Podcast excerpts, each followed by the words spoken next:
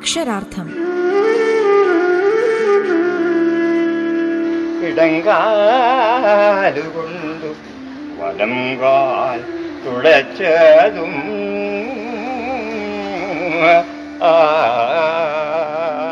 അയ്യപ്പ പണിക്കർ കവിതയുടെ ചാരുരൂപം.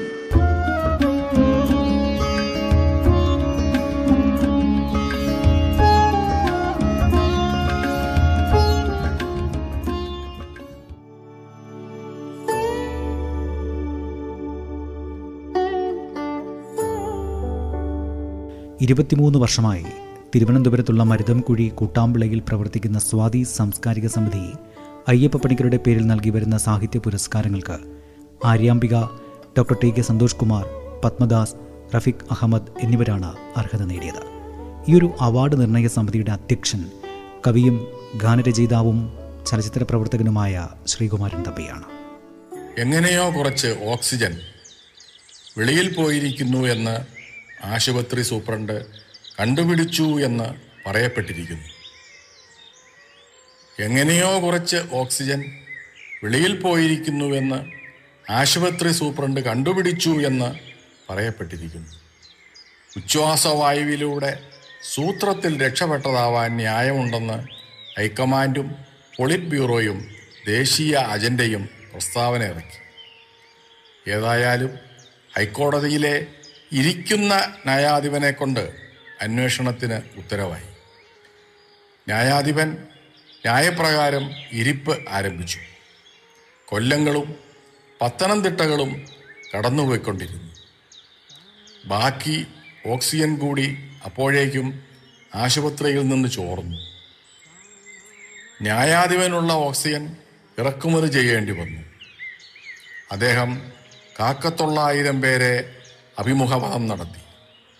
എഴുതി പരത്തിയ ദീർഘ റിപ്പോർട്ട് സർക്കാരിന് നൽകി. സർക്കാർ സാർ ഒരു ഉപസമിതി കുട്ടിയെ വെച്ച് അത് മുഴുവൻ വായിപ്പിക്കാൻ ശ്രമിച്ചു. മുഴുവൻ വായിക്കാനുള്ള ഓക്സിജൻ കൊടുക്കാത്തതുകൊണ്ട് അത് പകുതിക്ക് വെച്ച് നിർത്തി. അതിന്റെ നല്ല പകുതി ഗൾഫിൽ വിസ കിട്ടിപ്പോയി. ഓക്സിജൻ നമ്മുടെ നാടിനും സംസ്കാരത്തിനും യോജിച്ചതല്ലെന്നും അതുകൊണ്ട് ആവശ്യമില്ലെന്നും കൂട്ടുകെട്ട് മന്ത്രിസഭ തീരുമാനിച്ചു. അതോടെ സകല പരാതികളും പരാതിക്കാരും അവസാനിച്ചു.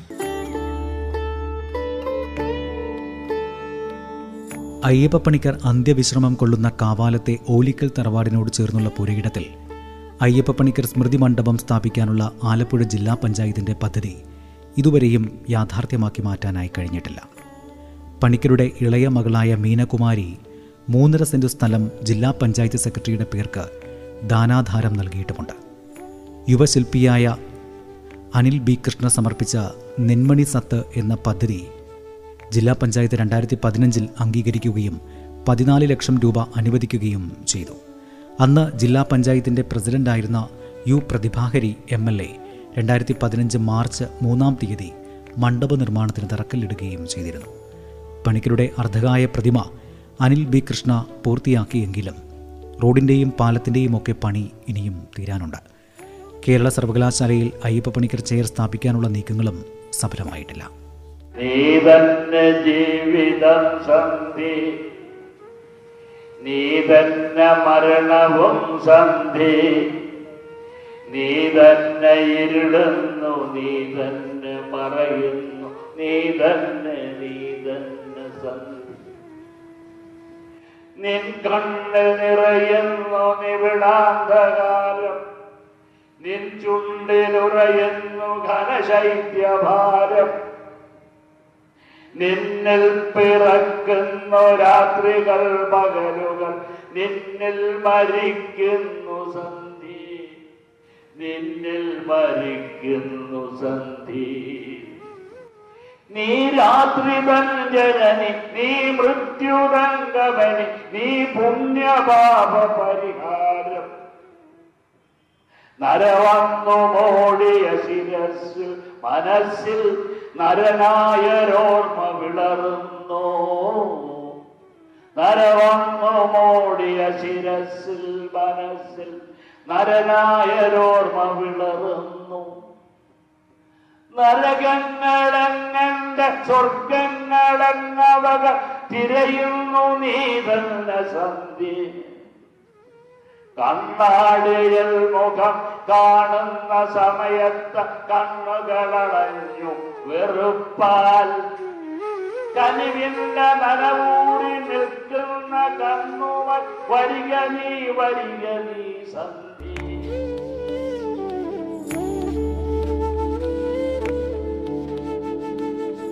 അയ്യപ്പ പണിക്കർ എന്നും അഭിമുഖങ്ങളോട് പുറം തിരിഞ്ഞു നിൽക്കുകയേ ഉണ്ടായിരുന്നുള്ളൂ.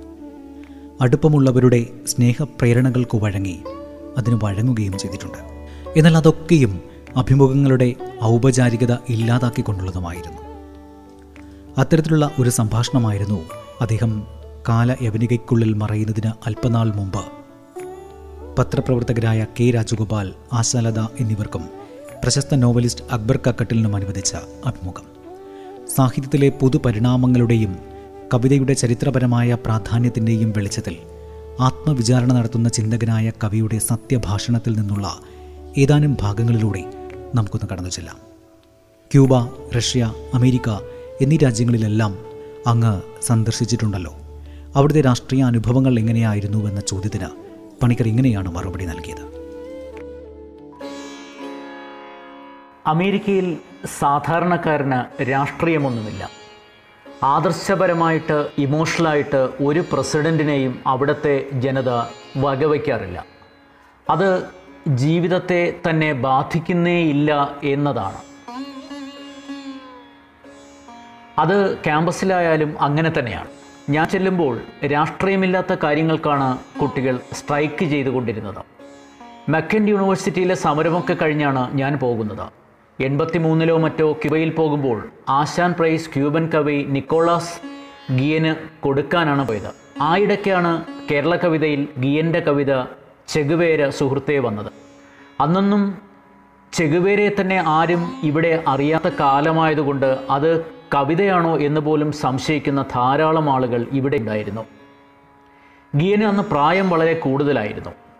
ഇങ്ങോട്ട് യാത്ര ചെയ്ത് വന്ന് പ്രൈസ് വാങ്ങാൻ കഴിയുമായിരുന്നില്ല. അതുകൊണ്ട് അങ്ങോട്ട് കൊണ്ടുപോയി കൊടുത്താൽ മതിയെന്ന് ക്യൂബൻ ഗവൺമെന്റ് അറിയിച്ചു. അവരെ എനിക്കും പ്രകാശനമുള്ള ടിക്കറ്റും യാത്രാ സൗകര്യങ്ങളുമൊക്കെ ചെയ്തു തന്നു.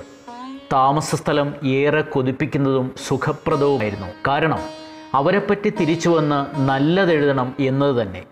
അവിടുത്തെ ആളുകൾക്ക് സാധാരണ കിട്ടാത്ത സൗകര്യങ്ങളെല്ലാം അവർ ഒരുക്കിയിരുന്നു. വലിയ കടപ്പുറമുണ്ട്. പതിനാറ് മൈൽ നീളമുള്ള ഹവാന ബീച്ച്. അവിടെ ആർക്കും സ്വതന്ത്രമായി തന്നെ വിഹരിക്കാമായിരുന്നു. ആശാൻ പ്രൈസിന് ഇവിടെ നിന്ന് ഒരു വിളക്കാണ് കൊണ്ടുപോയത്. ഒരു ഓട്ടുവിളക്ക്. നല്ലപോലെ പോളിഷ് ചെയ്തിരുന്ന ആ വിളക്ക് കണ്ടാൽ സ്വർണത്തിലാണ് നിർമ്മിച്ചതെന്ന് തോന്നുമായിരുന്നു. എംബസിയിലെ ഉദ്യോഗസ്ഥന്മാർ ഈ വിളക്ക് കണ്ടപ്പോൾ ഇത് സ്വർണത്തിലാണോ നിർമ്മിച്ചതെന്നാണ് ചോദിച്ചത്. ഗോൾഡൊന്നുമല്ല അതിനേക്കാൾ വിലയുള്ളതാണെന്ന് അതിന് മറുപടിയായി അയ്യപ്പ പണിക്കർ അറിയിക്കുകയും ചെയ്തു. തുടർന്ന് നടന്ന സംഭവങ്ങൾ വിവരിച്ചുകൊണ്ട് പണിക്കർ പറഞ്ഞു. എംബസിക്കാർ ഞങ്ങളെ മീറ്റിംഗ് നടക്കുന്ന സ്ഥലത്തേക്ക് കൊണ്ടുപോകുമ്പോൾ പ്രസിഡന്റായ കാസ്ട്രോ ഒന്നും വരാനിടയില്ല എന്നറിയിച്ചു. അവിടെ ചെന്നതിന് ശേഷം കുറച്ചു നേരം വെയിറ്റ് ചെയ്യേണ്ടതായി വന്നു. അപ്പോൾ അവിടെ നിക്കോളാസ് ഗിയൻ ഉണ്ടായിരുന്നു അദ്ദേഹം കാസ്ട്രോയുടെ ഗുരുവാണ്. കുറേ കഴിഞ്ഞപ്പോൾ താടിയുള്ള ഒരുത്തനിങ്ങ് കയറി വന്നു. സാക്ഷാൽ കാസ്ട്രോ ആണോ? അഞ്ച് കാസ്ട്രോമാരുണ്ടെന്നാണ് പറയുന്നത്. ഏതായാലും അദ്ദേഹം വന്ന് വളരെ ഫ്രണ്ട്ലി ആയിട്ട് സംസാരിച്ചു. വളരെ ഫ്രീ ആൻഡ് ഓപ്പൺ ആളുകൾ പറയുന്നത് പോലെയുള്ള പേടിയൊന്നും അങ്ങേരിൽ കണ്ടില്ല. കാറിൽ പോകുന്ന വഴിക്ക് ആരെങ്കിലും ഫുട്ബോൾ കളിച്ചുകൊണ്ട് നിൽക്കുകയാണെങ്കിൽ ഇങ്ങേര് കൂടി കയറി അങ്ങ് കളിക്കും. ഇങ്ങനെയൊക്കെയുള്ള ഒരു ഓപ്പൺ മൈൻഡഡ് പേഴ്സൺ ആയിരുന്നു കാസ്ട്രോ. മീറ്റിങ്ങിൽ ഒന്നര മണിക്കൂറാണ് ഞങ്ങളോടൊപ്പം അദ്ദേഹം ചെലവഴിച്ചത്. ഒരുപാട് തമാശകളൊക്കെ കാച്ചുകയും ചെയ്തു. കാസ്ട്രോയുടെ സാന്നിധ്യത്തിൽ ഈ ഉപഹാരം കൊടുക്കുമ്പോൾ എന്റെ ഇടതുവശത്തായി ഇന്ത്യൻ അംബാസഡറും വലതുവശത്തായി പൊക്കം കുറഞ്ഞ ഒരു മനുഷ്യനും നിന്നിരുന്നു. തടിച്ച് മീശയൊക്കെ ആയിട്ട്. പിന്നീടാണ് ഞാൻ മനസ്സിലാക്കിയത് അത് സാക്ഷാൽ ഗബ്രിയൽ ഗാർസിയ മാർക്കേസ് ആയിരുന്നു എന്ന് place inside essential emotional impact that is desired by the writer. if you look into other poems, say Milton's On His Blindness, everybody takes it for granted. Oh, On His Blindness by Milton. On whose blindness they never asked. I was perhaps the first person to ask this question. അക്ഷരാർത്ഥം ഇടവേളയ്ക്കു ശേഷം തുടരും radio കേരളയിൽ നിങ്ങൾ കേട്ടുകൊണ്ടിരിക്കുന്നത് അക്ഷരാർത്ഥം. അന്ന് പത്രസുഹൃത്ത് പറഞ്ഞു Panicker sir interview അനുവദിച്ചതായി അറിയില്ല. ഞാൻ പറഞ്ഞു അങ്ങനെ വരാൻ വഴിയില്ലല്ലോ. അദ്ദേഹം തന്നെ പോളണ്ടിലെ നോബൽ സമ്മാനം നേടിയ കവി സെസ്ലോവ് മിലോഷിനെയും മറ്റും ഇന്റർവ്യൂ നടത്തിയിട്ടുണ്ട്. അത് ഉത്കൽ യൂണിവേഴ്സിറ്റി ഡയലോഗ്സ് എന്ന പേരിൽ ഇംഗ്ലീഷിൽ പുസ്തക രൂപത്തിലാക്കിയിട്ടുമുണ്ട് സുഹൃത്തിന് വീണ്ടും സംശയം. നീ അദ്ദേഹത്തിന്റെ ഏതെങ്കിലും ഇന്റർവ്യൂ വായിച്ചിട്ടുണ്ടോ? പിന്നീട് ആലോചിച്ചപ്പോൾ ഇല്ല. അധികം വന്നിട്ടില്ല. ഇന്റർവ്യൂവിനെ കളിയാക്കിയുള്ള അദ്ദേഹത്തിന്റെ ചില രചനകൾ വായിച്ചിട്ടുമുണ്ട്. മഞ്ഞുകട്ടകൾ കാക്കയും പോത്തും പോലുള്ളവ മാത്രമല്ല കർത്താവിനൊരു ചോദ്യാവലി എന്ന പേരിലൊരു സാധനം തന്നെ ചെയ്തിട്ടുമുണ്ട്. കർത്താവേ ഇത് ചോദ്യാവലിയുടെ കാലം. അങ്ങ് ഈ വേദപുസ്തകം കൈകൊണ്ട് തൊട്ടിട്ടുണ്ടോ? ഉത്തരം എന്റെ സൃഷ്ടിയായ നിന്നോട് ഞാൻ പറയുന്നു എനിക്കതിൽ യാതൊരു പങ്കുമില്ലെന്ന്. ചോദ്യം എങ്കിലും ഈ വിശുദ്ധ ഗ്രന്ഥം അങ്ങ് പഠിച്ചു കാണുമെന്ന് ഞാൻ കരുതുന്നു. അടുത്ത ചോദ്യം ഇതാണ് ആദാമിന് എത്ര മക്കൾ? ആ മക്കൾക്ക് എങ്ങനെ മക്കളുണ്ടായി? ഉത്തരം ആദാമിന് കുറഞ്ഞത് രണ്ട് മക്കൾ എന്നാണ് എന്റെ ഡയറിയിൽ കാണുന്നത്. അവരുടെ മക്കളുടെ കാര്യം എനിക്ക് അറിഞ്ഞുകൂടാ ഞാൻ അന്ന് കാഷ്വൽ ലീവായിരുന്നു മലയാളത്തിലെ പ്രശസ്ത സാഹിത്യകാരനും അധ്യാപകനുമായിരുന്ന അക്ബർ കക്കട്ടിൽ പണിക്കരുമായുള്ള ഒരു കൂടിക്കാഴ്ചയ്ക്ക് മുമ്പായി കുറിച്ചിട്ട വാക്യങ്ങളായിരുന്നു ഇതെല്ലാം. എന്നാൽ സ്റ്റീരിയോ ടൈപ്പ് ഇന്റർവ്യൂവിനെയാണ് പണിക്കർ വെറുത്തിരുന്നതെന്ന് പറഞ്ഞ കക്കട്ടിൽ എന്നെ കാണുമ്പോൾ അദ്ദേഹത്തിന് മിണ്ടാതിരിക്കാനാകുമോ എന്ന ധൈര്യത്തിൽ അയ്യപ്പ പണിക്കരുടെ വീടായ സരോവരത്തിൽ എത്തുകയും കർത്താവിനൊരു ചോദ്യാവലി വായിച്ചിട്ടുണ്ടെന്ന് അറിയിക്കുകയും ചെയ്തു. ഒരു ചെറുപുഞ്ചിരിയോടെ പണിക്കർ പറഞ്ഞു ചോദ്യം തന്നെയല്ലേ അക്ബർ ഉത്തരത്തെ നിയന്ത്രിക്കുന്നത്? സുഗന്ധത്തെക്കാൾ രൂക്ഷമാകുന്നതും എളുപ്പം പ്രസരിക്കുന്നതും ദുർഗന്ധമാണ്. രണ്ടും അറിയുന്നത് മൂക്ക് തന്നെയാണ്. പ്രത്യേകം അറിയണമെങ്കിൽ രണ്ട് മൂക്ക് വേണമായിരുന്നു. ഭാഗ്യവശാൽ മൂക്കൊന്നേ ഉള്ളൂ. നമ്മുടെ വെളിച്ചവും നിഴലും നമ്മിൽ നിന്ന് തന്നെയുള്ളതാണ് ഓരോരുത്തർക്കും അവനവനെക്കുറിച്ചുള്ള സങ്കല്പമേ ഇന്റർവ്യൂവിൽ പറയാനൊക്കൂ. സത്യം എവിടെയോ ചോർന്നു പോകുന്നു. ഞാൻ ആരെന്ന് കിട്ടുകയില്ല. അമേരിക്കയിൽ പോയപ്പോൾ മലയാളിയായ ഒരു ഫാദർ കർത്താവിനൊരു ചോദ്യാവലി വായിച്ച് പറഞ്ഞിരുന്നു. അവിടെയും അദ്ദേഹത്തിന് ചോദ്യാവലികൾ ഇങ്ങനെയാണെന്ന്.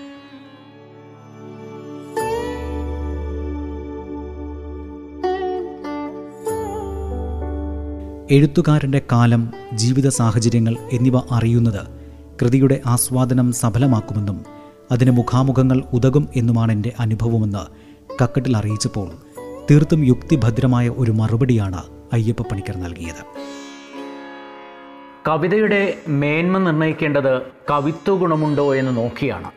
കവിത സത്യം പറയാനുള്ള ഒരു മാർഗമാണ്. വ്യാസനും വാൽമീകിയും എഴുതിയിട്ടും നമ്മൾ എഴുതുന്നത് നമ്മുടേതായ ഒരു ഉൾക്കാഴ്ച നൽകാനാണ്. മതിയായില്ല പോരാ എന്ന് തോന്നൽ അങ്ങനെ തോന്നണം. നമുക്ക് സത്യത്തിന്റെ തരിയെങ്കിലും പറയാൻ കാണണം. കവി ധൈഷണികമായി തത്വാവബോധപരമായി മറ്റാരേക്കാളും പിന്നിലായിക്കൂടാ. കാലഘട്ടത്തിന്റെ ദാർശനികനാണ് അയാൾ.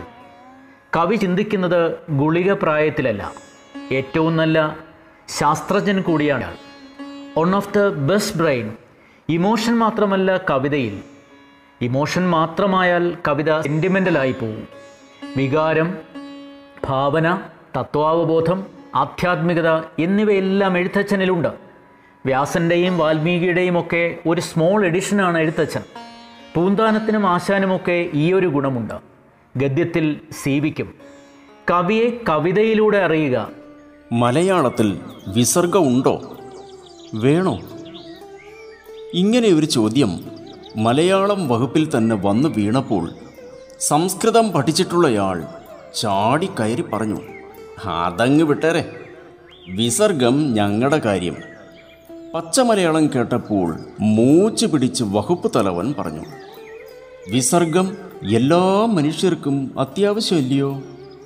സർഗം കഴിഞ്ഞാൽ വിസർഗം വേണമല്ലോ? വേണ്ടേ? ചിലർക്ക് വേണ്ടായിരിക്കും. കണ്ടാൽ അറിയാം. സംസ്കൃത വാർത്ത കേട്ടിട്ടുണ്ടോ? തലങ്ങും വിലങ്ങും വി വിസർഗം തന്നെ. സർഗപ്ര പ്രക്രിയ ഇല്ലെങ്കിൽ വി വിസർഗം നിർബന്ധമില്ല. എന്നാ ഞാനൊന്നും പറഞ്ഞില്ലേനും. വളിക്കാൻ പോണ ഒരു ചിരിയോട് കൂടി അങ്ങോര് പിൻവാങ്ങിയപ്പോൾ ഹിന്ദി അധ്യാപിക കോമൾ ജി കൈമൾ. ഹമാര രാഷ്ട്രഭാഷ മീം ഭീ വിസർഗ की ആവശ്യകത ഹായ് ഔർ നഹിം ഹായ്. എല്ലാവർക്കും കാര്യം മനസ്സിലായി. പിയൂൺ മണിയടിച്ചു. സഞ്ചി തൂക്കികൾ ആപ്പീസിറങ്ങി. ശേഷം ശുഭം. പക്ഷേ അങ്ങനെയല്ല സംഭവിച്ചതെന്ന് റേഡിയോ വാർത്ത. വകുപ്പ് മേധാവി വീട്ടിലേക്ക് പോകും വഴി അദ്ദേഹത്തെ ഒരു വിസർഗം കൊത്തി പറന്നുപത്രേ. എത്ര കഷ്ടം. പിറ്റേ ദിവസം അനുശോചനം നടന്നപ്പോൾ സംസ്കൃത ചിത്തൻ ഓർമ്മിപ്പിച്ചു ഞാൻ മുന്നറിയിപ്പ് കൊടുത്തതാണല്ലോ. എന്നിട്ടും പതിവ് പോലെ അപ്പോഴതുവഴി വന്ന ഇംഗ്ലീഷ് സാർ പറഞ്ഞു ഓ you mean visarg. Carry on I go.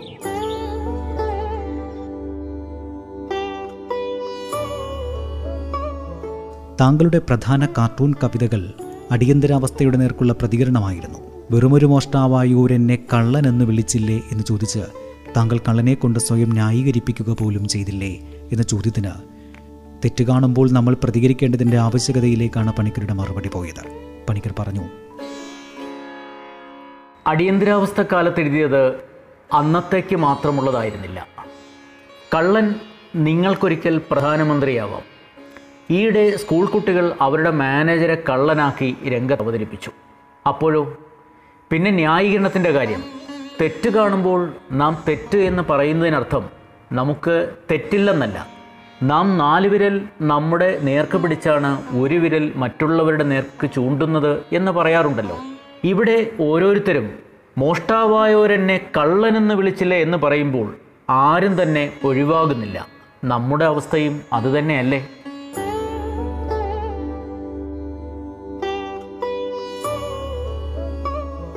അനൗപചാരികവും ഏറെ സൗഹൃദപരവുമായ അഭിമുഖത്തിനൊടുവിൽ കക്കട്ടിലിനോട് പ്രത്യേകമായ ഒരു കാര്യം കൂടി പറഞ്ഞു. ഗവേഷണത്തിൽ കൂടി അവനവനെ കണ്ടെത്താനുള്ള ഒരു ശ്രമമാണ് ഇവിടെയും നടന്നുകൊണ്ടിരിക്കുന്നത്.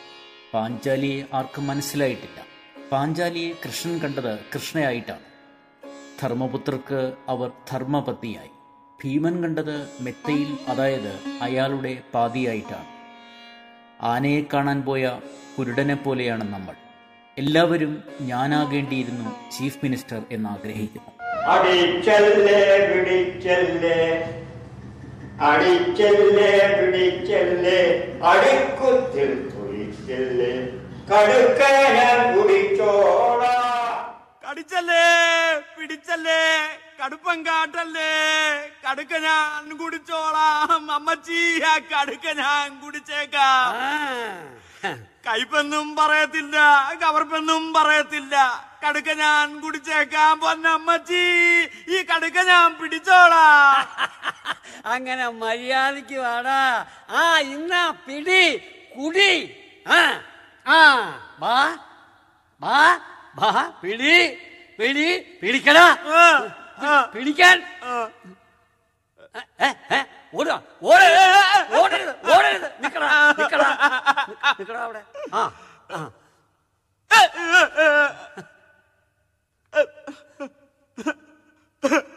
കൈ രണ്ടും നീളം വെച്ച്. ആ നീളം വെച്ച്. കാൽ രണ്ടും വണ്ണം വെച്ച്. വണ്ണം വെച്ച് കാതുരുണ്ട്. ഉരുണ്ട്. കണ്ണിരുണ്ട്. ഇരുണ്ട്. കവൾ വീർത്തു. ആ വീർത്ത്. അടിച്ചല്ലേ? ആ, ഇടിച്ചല്ലേ? അയ്യോ അടിക്കുത്തിൽ തോയ്ച്ചല്ലേ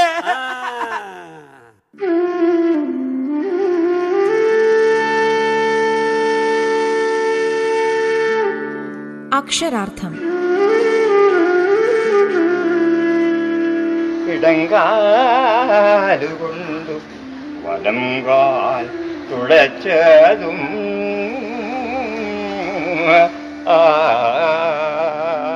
അയ്യപ്പ പണിക്കർ കവിതയുടെ ചാരുരൂപം.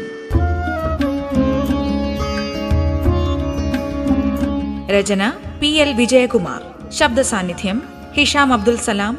ഗായത്രി ശബ്ദമിശ്രണം ഡേവിസ് ആന്റണി. അവതരണം ആഖ്യാനം. उन्नी प्रशांत